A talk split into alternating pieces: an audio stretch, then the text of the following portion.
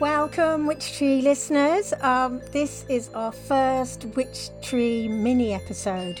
Uh, we're going to call them Witch Tree Minis, and we're going to release them alongside our usual episodes.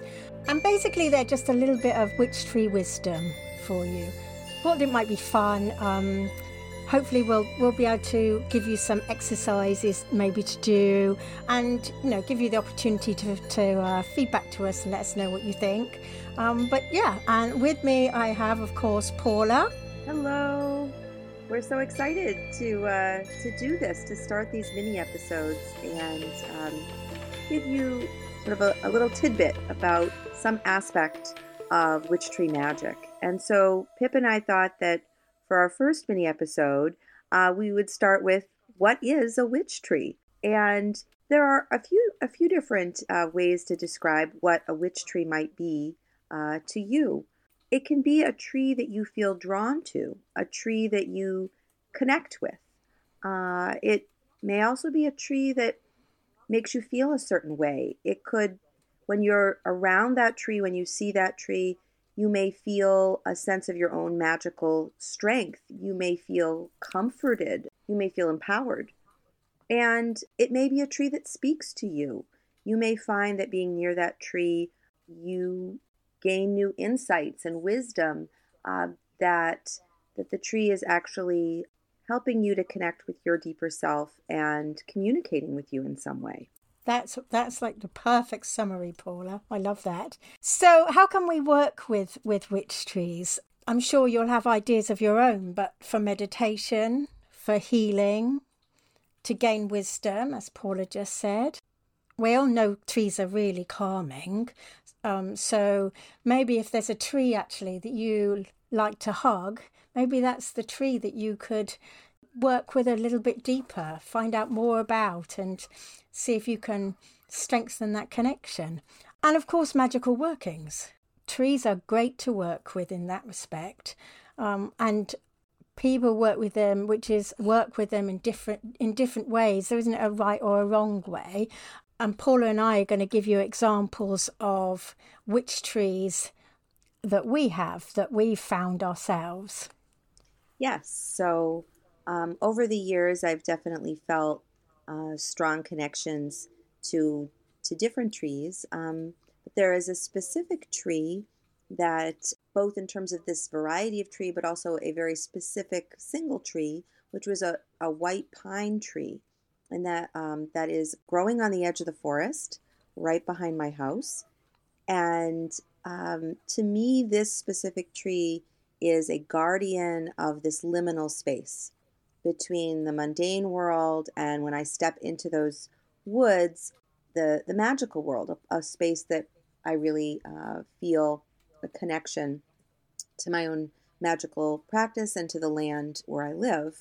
Um, so just a little bit about white pine as a tree. Like all evergreens, white pine represents immortality and eternal life because it does not lose its needles in winter. What's interesting, though, is that white pine is a soft wood tree, and also the needles are very soft to the touch.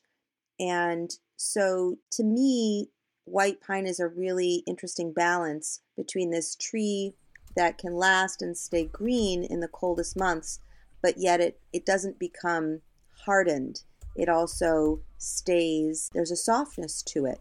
And um, I feel very strengthened and reassured by the presence of white pine. So when this particular tree drops some of its needles, um, usually in the in the spring and a few in the fall too, I like to collect them, um, and I may burn a few of them um, in a small fire in my little cauldron, and they spark. And oh, that's beautiful. Um, I, I also like to sit under that tree or to meditate when I'm making art outside. Um, I love mm. to be around that tree. And then when I see other white pine trees out in the world, I feel that connection to that type of tree. And sometimes I feel that that the original tree, the one that I feel that is communicating something with me, if a white pine shows up at, at different points. And this is a, the white pine tree is used to cover the entire eastern seaboard of the United States, so it used to be everywhere here until colonists chopped uh, nearly all of them down. So there really are very few old growth pines left, but the pines have come back and now there are all new forests here. So to me, it's also really a tree that is resilient and hopeful. And I think that I feel drawn to it for those reasons as well. Oh, I love that, Paula. Yeah, so um, I have more than one witch tree. I, I expect Paula does too. Um, but the one I'm going to talk about um, is a silver birch tree, and it's at the end of my garden. Not in my garden. It's actually in um, a neighbouring garden. And silver birch trees are really beautiful. They're quite They look quite delicate, and yet there's a real strength to them, I feel. They have small leaves. They make the most beautiful sound when the wind is going through their branches. It's, it's gorgeous. And the the bark peels. It peels off constantly, and it's really, really pretty. So for me, in that respect, I think silver birch is particularly powerful for shedding shedding what you want to get rid of, and reevaluating um reevaluating life in general, maybe reevaluating your magical practice. But I, I agree with Paula in that this tree also feels like it's a, in a liminal spot. It, it feels like it is a connection between everyday mundane life and the magical realm, and I find it very easy to tap into the magical realm via this tree. So I used to do spell work in my garden, and this tree would be in front of me, and I always found this tree, like I say, would help me access the magical realm, but also it felt very safe and very protective, and it felt like it was giving strength and power and energy to the spell work that I was doing. So I have a connection to it, and even on just just ordinary days, I'll look at that tree and maybe give it the kind of little prayer symbol, or nod my head to it, or say hi. Um, it's I, I love it. I love it. But you're right, Paula, because I think then when you see other trees, like other silver birch, um, you feel a connection to them automatically because of your connection to this first tree. I think it's a wonderful experience, actually, to have a connection like this with with a tree. Um, and so I'm sure many of you do have connections with certain trees, but we have a little a short exercise for you in finding your own witch tree. So I'll just run through that with you now. And you can adapt to this, of course, but this is just an idea for you. So sit or stand with a tree that you feel drawn to. So for all the reasons that we've given you above, just some one that you, you feel a connection to. Really important is to be patient and listen, to really listen to what that tree's um, saying. And that can take a while.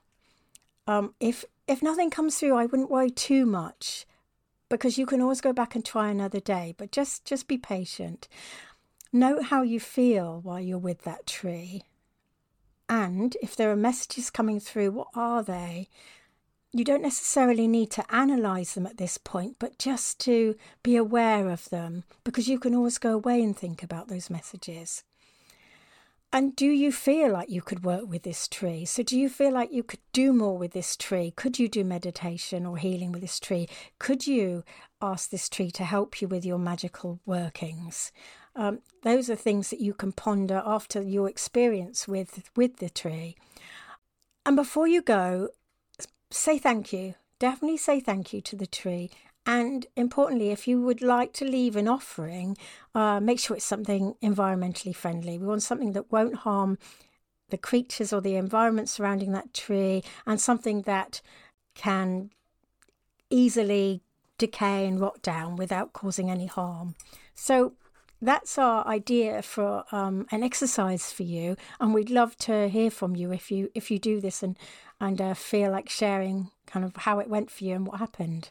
Yes, definitely. Oh, that was beautiful, Pip. I I feel like um, even though I've been connecting with trees for many, many years, that that would be a beautiful um, exercise for me to do. Mm. I think that no matter how long we've been practicing magic, we can always connect in a new way with trees and, and with nature and have it be a very powerful experience.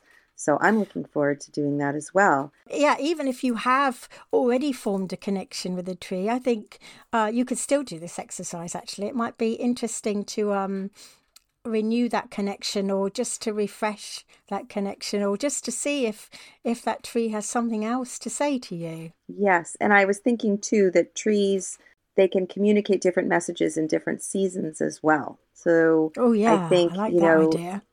if, you know, the the time of year and the the, the weather, the temperature, also, um, you can you can learn and different things from, from the same tree, depending yeah. on, on the season too. Yeah. Um, well, this has been so great, and uh, we would love to hear about all of your witch trees. So yeah, please, if would. you... If you want to share um, with us, we're on Instagram. You can feel free to tag us at Tell the Witch Tree um, in your posts, and we'd love to share your witch tree to our stories. Um, you can also find us on TikTok. And for listening, we are on Apple Podcasts and on Spotify. And we so appreciate all of our listeners following us here at Tell the Witch Tree. We do. Witch Tree blessings to you, and we will see you again soon. Bye-bye. Bye.